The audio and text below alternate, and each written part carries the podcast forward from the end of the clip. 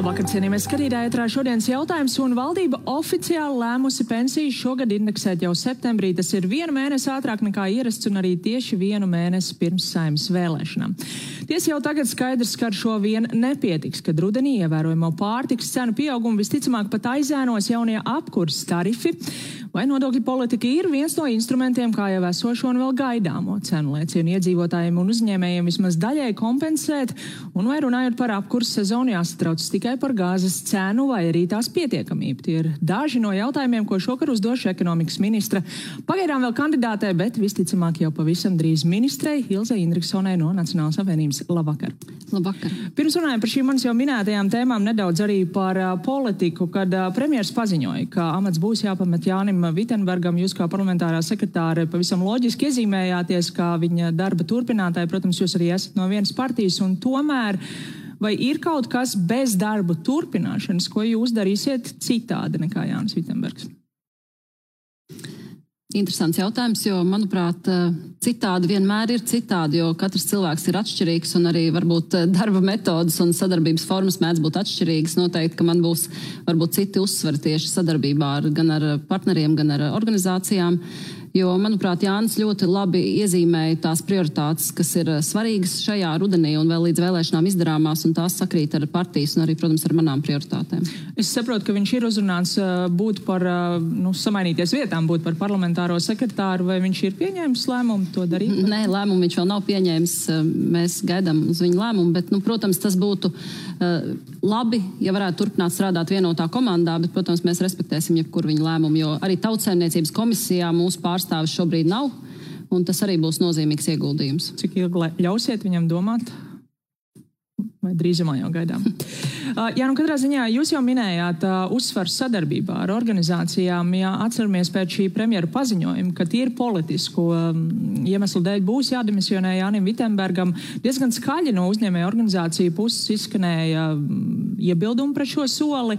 Vēlāk gan pie kolēģa Jāņa Dombura redzījumā, kas notiek Latvijā uzņēmēja organizāciju vadītāja, arī pauda, ka tas varbūt nav tik daudz atbalsts tieši Jānim Vitembērgam, kā tam, ka ir jau iesākt šī sadarbība un kara laikā nebūtu prātīgi tagad kaut ko mainīt. Bet es gribētu parādīt fragment, kā premjers pie Latvijas radio kolēģiem raidījumā Kruspunktā no savas puses komentēja šo uzņēmēju pausto atbalstu ministram. Mēs redzam, ka uzņēmēji lobby organizācijas labi izsakās. Protams, viņi labi izsakās, jo viņiem bija valdības loceklis, kas faktiski atskaņoja vienmēr viņu viedokli. Eh, manuprāt, eh, tas nav gluži pareizi. Ministram ir jāvada nozara, nevis nozarei jāvada ministru. Un eh, tad es varētu cerēt, ka nākamā ministra varbūt netik ļoti pilnībā pakļautos individuālajiem, teiksim, lobby interesēm un tomēr skatītos drusku plašāku skatu un mūsu ekonomiku kopumā. Kā jūs vērtējat šo kritiku, ka nozara vairāk vadīja ministru nekā ministrs nozara, un vai jūs plānojat kaut kādu atšķirīgu pieeju šajā? Es uh, nepiekrītu viedoklim, ka nozara vadīja ministru noteikti nē, bet es domāju, ka Covid laiks bija ļoti atšķirīgs laiks no parastas darba kārtības un dienas kārtības un sadarbības formām, un kurš cits ja ne ekonomikas ministrs uh, atbalsta nozari laikā, kad valsts uzliek ierobežojumus strādāt no nu, uzņēmējiem. Tur, nu, manuprāt, attiecīgajā nozarē, kur tiek uzlikt ierobežojumi, jābūt komplektā arī atbalsta instrumentiem. Un, ja šie atbalsta instrumenti nav pietiekami vai viņi nesako uzreiz, tad, protams, ekonomikas ministrs ir tas, kas uz to norāda un arī iestājas par nozari. Jā, nu, no premjera tieši izskanēja kritika par Covid laiku un par to, ka nav vienmēr pietiekami izvērtēts, kuriem uzņēmumiem tad tiešām būtu nepieciešams šis atbalsts. Jūs piekrītat, ka varbūt pārāk dāsni bijām šajos Covid laikos, kas ir atkal seks šobrīd, ka nevaram pietiekami varbūt atbalstīt citā situācijā iedzīvotājs? Nu, kopumā es noteikti teiktu, ka nebija pārāk dāsni, bet varbūt pirmajā, pirmajā Covid vilnī atceramies, bija ļoti, ļoti daudz uh, problēmu tieši ar dīkstāvus pabalstiem, ar šo kvalifikāciju kvalificēšanos šiem atbalstiem, kas izraisīja tādu ļoti negatīvu iespēju, ka cilvēki palika bez iztiks līdzekļiem. Un, manuprāt, līdz ar to tajā jau otrajā reizē, kad nonācām pie ierobežojumiem, tad šis atbalsts bija vienkāršāk administrējams, plašāks. Eh, jautājums, protams, cik uzņēmēji atbildīgi izvērtēja, kāda ir Covid ietekme uz viņu uzņēmē darbību, bet bija nozares, kuras eh, vērsās pēc palīdzības pamatot, varbūt pieņemsim, arī bija kāda, kas saņēma vairāk, bet tika uzraudzīts arī, kā viņi šos līdzekļus izlieto. Un, ja viņi neizlietoja atbilstoši noteiktajiem mērķiem, tad viņiem, protams, bija jāatgriež šie maksājumi. Un katrā ziņā ir iespēja pieteikties, tad uzņēmēji, protams, piesakās visticamāk lielākoties jau kādos laikos, bet šobrīd nu, no dažādām nozarēm izskan aicinājumu uz dažādu pievienotā vērtības nodokļa samazinājumu. Ir runa gan par enerģētiku, gan arī par pārtiku. Par pārtiku arī no jūsu pārstāvētās Nacionālās apvienības vadītās zemkopības ministrijas ir izskanējis aicinājums no 21 uz 5%. Partneru koalīcija ir skeptiski, sakot, ka tas cenu samazinājums līdz patērētājiem neaizies, ka tas paliks kaut kur pa vidu pie starpniekiem. Kā jūs redzat, vai šobrīd tas iegūms mājasemniecībai no šādiem soļiem būtu pietiekams, lai šādu robu budžetā iecirstu? Tas noteikti nebūtu pietiekams, bet tas būtu atbalsts eh, maisaimniecībām, īpaši tām, kas nav tik turīgas, jo pārtiks produktu sadaļa, jebkuras maisaimniecības grozā sastāv būtisku daļu, un Latvijā tā ir, ir būtiska, it sevišķi maisaimniecībām, kurām ienākumi ir zemāki. Tāpat laikā es gribu norādīt, ka noteikti tas neatrisinās visas problēmas, jo energoresursu cenu kāpums arī ir ļoti būtisks. Līdz ar to nu, pārtikas sadaļā tā būtu viena joma, kas jārisina, bet es domāju, ka arī citi mājokļu pabalsts un citi jautājumi noteikti būtu jāaktualizē steidzīgāk un jāstrādā pie tiem intensīvāk. Bet kā viens no soļiem jūs redzat, ka tas ir efektīvs un jūs uh, aizstāvēsiet to valdībā un virzīsiet uz priekšu? Mēs noteikti sadarbībā ar Zemkopijas ministriju to aizstāvēsim. Tas ir arī mūsu, varētu teikt, uzstādījums bijis ne jau pirmo gadu, ka tieši šie te, nu, varētu teikt, būtiskie pārtiks produkti, svaigie pārtiks produkti būtu pieejami vairāk, un arī varbūt, teiksim tā, viņi būtu vairāk uh, izmantojami pārtikā, tieši svaigs, uh, kā saka, neapstrādāts bez piedevām gan piens, gan gaļa, gan, gan zivis un arī olas. Tā kā es domāju, tas ir ļoti, ļoti svarīgs atbalsts, bet varbūt tas nav atbalsts tikai uh, maisaimniecībām, bet arī nozarei. Bet nu, jūs vēl neesat valdībā un tomēr nojaušot to koalīcijas partneru attieksmi, jūs redzat, ka tie ir lēmumi, kas reāli varētu tikt pieņemti? Nu, es eh, neesmu ļoti cerīga, jo valdība jau iepriekš arī ir vienojusies par mērķētiem atbalstiem, un šis ir mazliet cits solis, bet šis, es, te, es gribētu uzsvērt vēlreiz, šis nav tieši kā atbalsts vairāk maisaimniecībām, tas ir komplekss risinājums, kas dotu ieguvumu gan nozarei, gan maisaimniecībām. Enerģētikā, protams, jautājumi ir gan par cenu, gan arī par resursu pietiekamību, un sākot varbūt arī ar šo pietiekamību, Kremlis ir paziņojis, ka puse no Gazprom klientiem līdzinējiem ir pakļaujušies šai prasībai atvērt Gazprom bankā kontu rubļos, vai jums ir zināms, vai Latvijas banka ir arī starp šiem klientiem? Klientiem, eh, Latvijas gāzes atvainojas? Man nav šāda informācija. Vēl, vēl nesen bija informācija, ka Latvijas gāze rubļos nevienu kontu nav atvērusi. Un, manuprāt, arī tas būtu pret nosacījumiem, kāda ir Eiropas komisijas uh, regulējumā un pret sankcijām. Tā kā es domāju, ka noteikti nē. Un es, uh, manā rīcībā ir informācija, ka Eiropas komisija ir komentējusi, ka vēl aizvien tiek uzsvērts, ka norēķina rubļos nav pieļaujami, var norēķināties eiro. Kā tur tālāk, kas notiek Krievijas pusē un Gazprom bankā, tas ir cits stāsts, bet mūsu uzņēmumi nav nu, nav iespējams veikt norēķins rubļos vēl aizvien un turpmāk. Bet nu, no Latvijas bankas vadītāja nezinu, kas man šodien ir Latvijas gāzes vadītāja, līdz šim retorikā diezgan spilgti ir izskanējis, ka, ja būs iespēja, viņi turpinās pirkt uh, Krievijas gāzi, kamēr tas būs iespējams. Nu, tad šobrīd realistiski raugoties, jūsuprāt, Latvija līdz gada beigām vēl iepirks Krievijas gāzi? Latvija kā valsts noteikti neiepirks. Kā valsts ne, bet Jā. kā uzņēmums, kur gāzi mēs tālāk kā valsts. Kāds patērēja? no uzņēmumiem varētu izmantot šo, varētu teikt, iespēju, ja tā būs, nebūs sankcijās, ja varētu teikt, viņi atradīs risinājumu, kā var nopirkt gāzi no Krievijas maksājot eiro, tad es pieļauju iespēju, ka kāds no uzņēmējiem, jo mums tirgu ir vairāk tirgotāji, ne tikai Latvijas gāze, ka kāds to arī varētu darīt. Uh, viens, protams, ir šis ētiskais uh, aspekts, bet uh, mēs redzam šos Krievijas lēmumus pamazām pārtraukt gāzes piegādes valstīm citai pēc citas. Attiecīgi mēs arī nevaram būt ne par ko droši. Un tad uh, izslēdzot, pieņemsim, ka vairs uh, Krievijas gāze Latvijā neienāk, izslēdzot Krievijas gāzi, tad, tad Latvijas plāns nākamajai ziemai.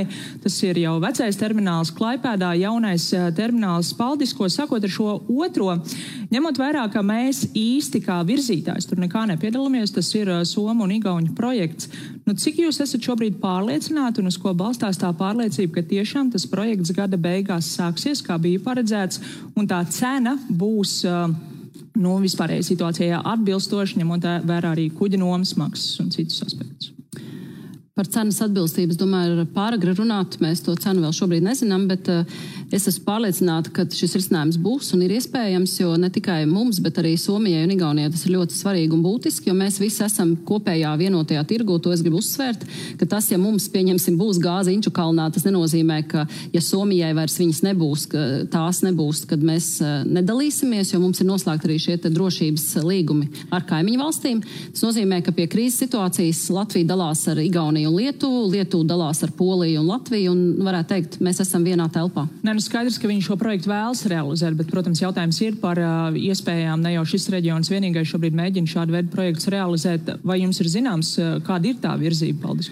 Nu, pēdējā, pēdējā informācija, kas ir manā rīcībā, ir tā, ka Igaunijā šis projekts, viņa īstenošana nav apstājusies, bet, nu, protams, sarunas ar valsti un investoru vai, pareizāk, attīstītāju ir mazliet, varētu teikt, nav tik veiksmīgā gultnē, kā bija cerēts, bet šajā brīdī es saprotu, ka visi ir apņēmības pilni to īstenot, un Somija arī, es saprotu, ir atradusi kuģi.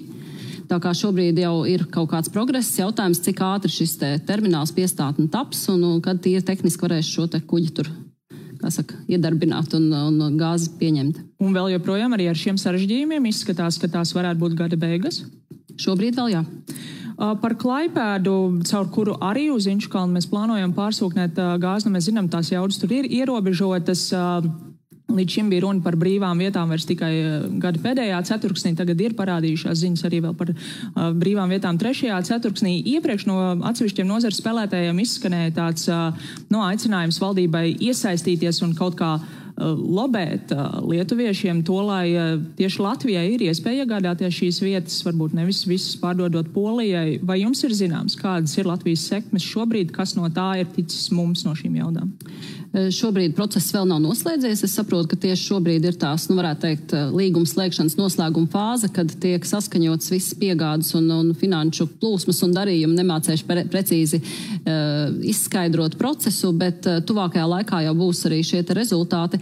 Un uh, labā ziņa ir, protams, ka arī Latvijas energo saprot savu uzdevumu un, uh, varētu teikt, iegādājas gāzi ne tikai tajā paredzamajā ceturtajā ceturksnī, bet jau arī meklē iespējas to izdarīt ātrāk. Bet tad arī šobrīd uh, vēl pašam Latvijas energo nav nekādu indikāciju par to, kāds tad ir tas rezultāts. Nu, iespējams, indikācijas ir, un es ceru par tām uzzināt tuvākajā laikā. Bet tad uh, Latvijas valsts uh, ministrija kaut kā iesaistījās šī procesa veicināšanā gal galā? Nu, iepriekš uh, ministrs Jānis Vitenbergs, kad bija arī vizītē Giplu gāzes vada atklāšanā un tikās arī ar pārstāvjiem no Lietuvas, no Polijas, tika, protams, enerģētika pārunāta un arī šīs valstiskās drošības intereses tika pārunāts un tika, nu, varētu teikt, teikts, cik svarīgi arī mums visiem kopā ir šo gāzes piegādi nodrošināt. Noslēdzot šo sadaļu par gāzes pietiekamību un arī prognozējumu cenu, es gribētu jums, kā nākamajai ministrē, pāradresēt Latvijas Tirzniecības rūpniecības kameras vadītāja Egara Rostovska uzdoto jautājumu pie kolēģa Jāņa Dombura redimā, kas notiek Latvijā pagājušajā nedēļā.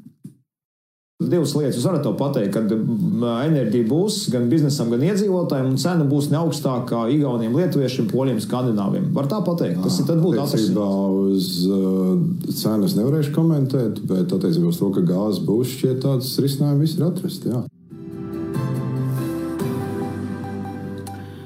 Um, Par cenu, ne par cenas apjomu. Es saprotu, ka to vēl nevar līdz galam prognozēt, bet par šo salīdzinājumu. Vai jūs šobrīd esat pietiekami droši, ka mēs esam izdarījuši visu, lai tiešām tā situācija, nu, neatkarīgi no tā, kāda tā reģionā būs, pie mums nebūs sliktākā Lietuvā, Igaunijā, Polijā, Skandināvijā?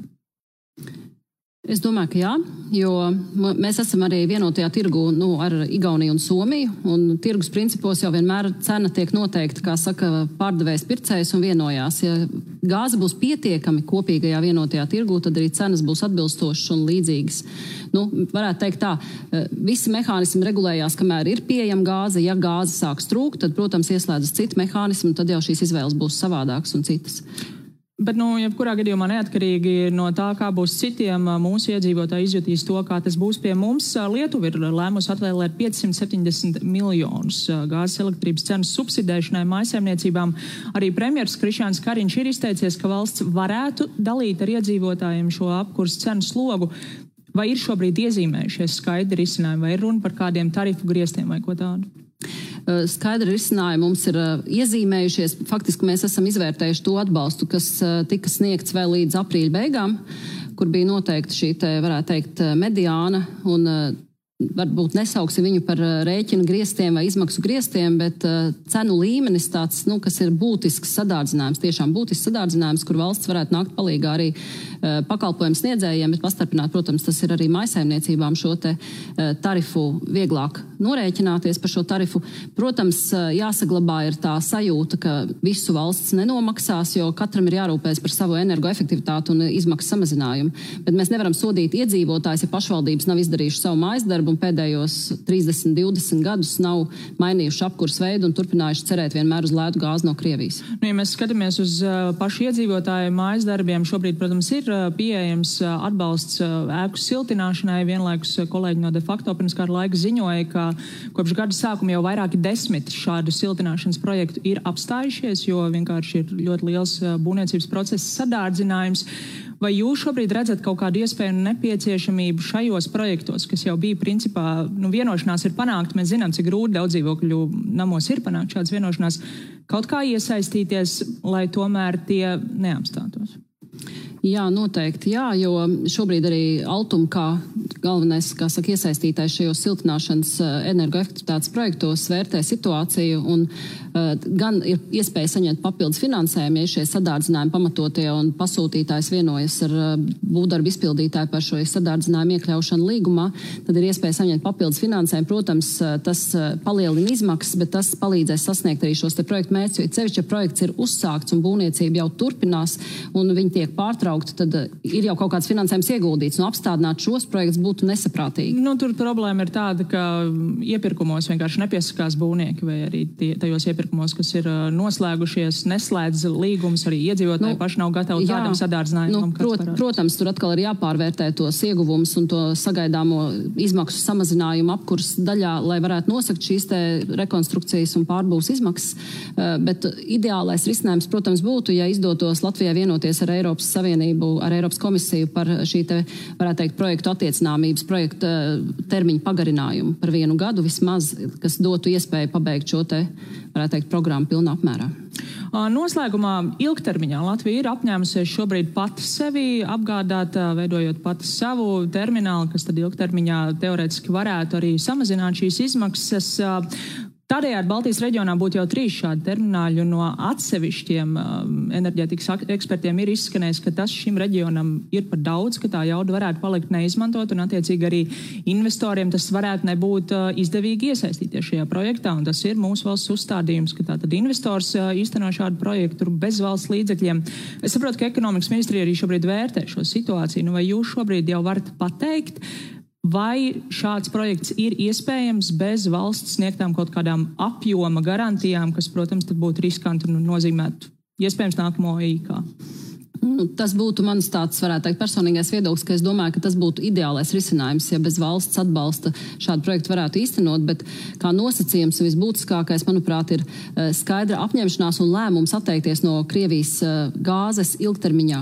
Jo, ja mēs eh, aicinām attīstītājus ieguldīt un, un investorus investēt, un pēc tam pēc pāris gadiem sakam, nu, Krievijā režīms mainījies, tagad ņemsim atkal lēto gāzi, tad, protams, šis projekts nav, nav īstenojams. Nu, šī garantija ir saprotama, bet vai tad tā apņemšanās ir pie šādas garantijas jā, bet, ja tiek prasīts garantējiet mums arī konkrētu apjomu, ko jūs nodrošināsiet, tad šim projektam tiks teikts nē? Es domāju, ka mēs sagaidīsim šos izvērtēšanas rezultātus, jo kā pirmais kritērijs jau informatīvajā ziņojumā tika iekļauts tieši šis valsts atbalsta nepieciešamības kritērijs. Ja uzņēmējs ir gatavs investēt un uh, šo projektu uz biznesa pamatiem īstenot, tad valsts nākt varētu pretī samazinot birokrātiju un pātrinot investora, saka, darbību un iespējas nosakot šim te objektam nacionālo interešu status. Tas būtu, manuprāt, ideālais risinājums. Ja tādu piedāvājumu nebūs, tad droši vien skatīsimies tālāk citus piedāvājumus. Ļoti svarīgi ir arī termiņš un laiks, kurā šo projektu var īstenot, cik viņš ir sarežģīts un vai tehniski īstenojams. Jā, nu šim noteikti sekosim līdzi, jo tas, protams, būs lēmums ar lielu ilgtermiņa pieredzi. Šovakar saku jums paldies par sarunu, paldies arī jums, skatītāji, par uzmanību un tiksimies rīt.